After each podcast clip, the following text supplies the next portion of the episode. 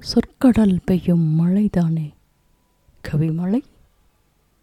தேநீருடன் ஒரு கவிதை இந்த பதிவேலை இன்பா சுப்பிரமணியன் என்னும் கவிஞர் இயற்றிய ஒரு கவிதை கவித்தலைப்பு. யாருமற்ற வீட்டில்?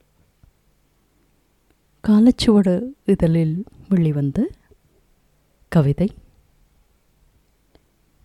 யாருமற்ற வீட்டில் யாருமற்று திறந்து கிடக்கும் வீட்டில் மேசை மேல் விரிந்து கிடக்கும் புத்தகத்தை யாரோ வாசித்து கொண்டிருக்கிறார்கள். அதன் அடுத்தடுத்த பக்கத்தை திருப்பியபடி இருக்கிறார்கள். யாரேனும் உள்ளேறும் அவ்வேளை வெளியேறி விடுகிறார்கள் அவ்வறையை விட்டு திரைச்சீலை மட்டும் அசைந்து கொண்டிருக்கிறது. தேநீருடன் ஒரு கவிதையை தொடருங்கள் பகருங்கள். நன்றி.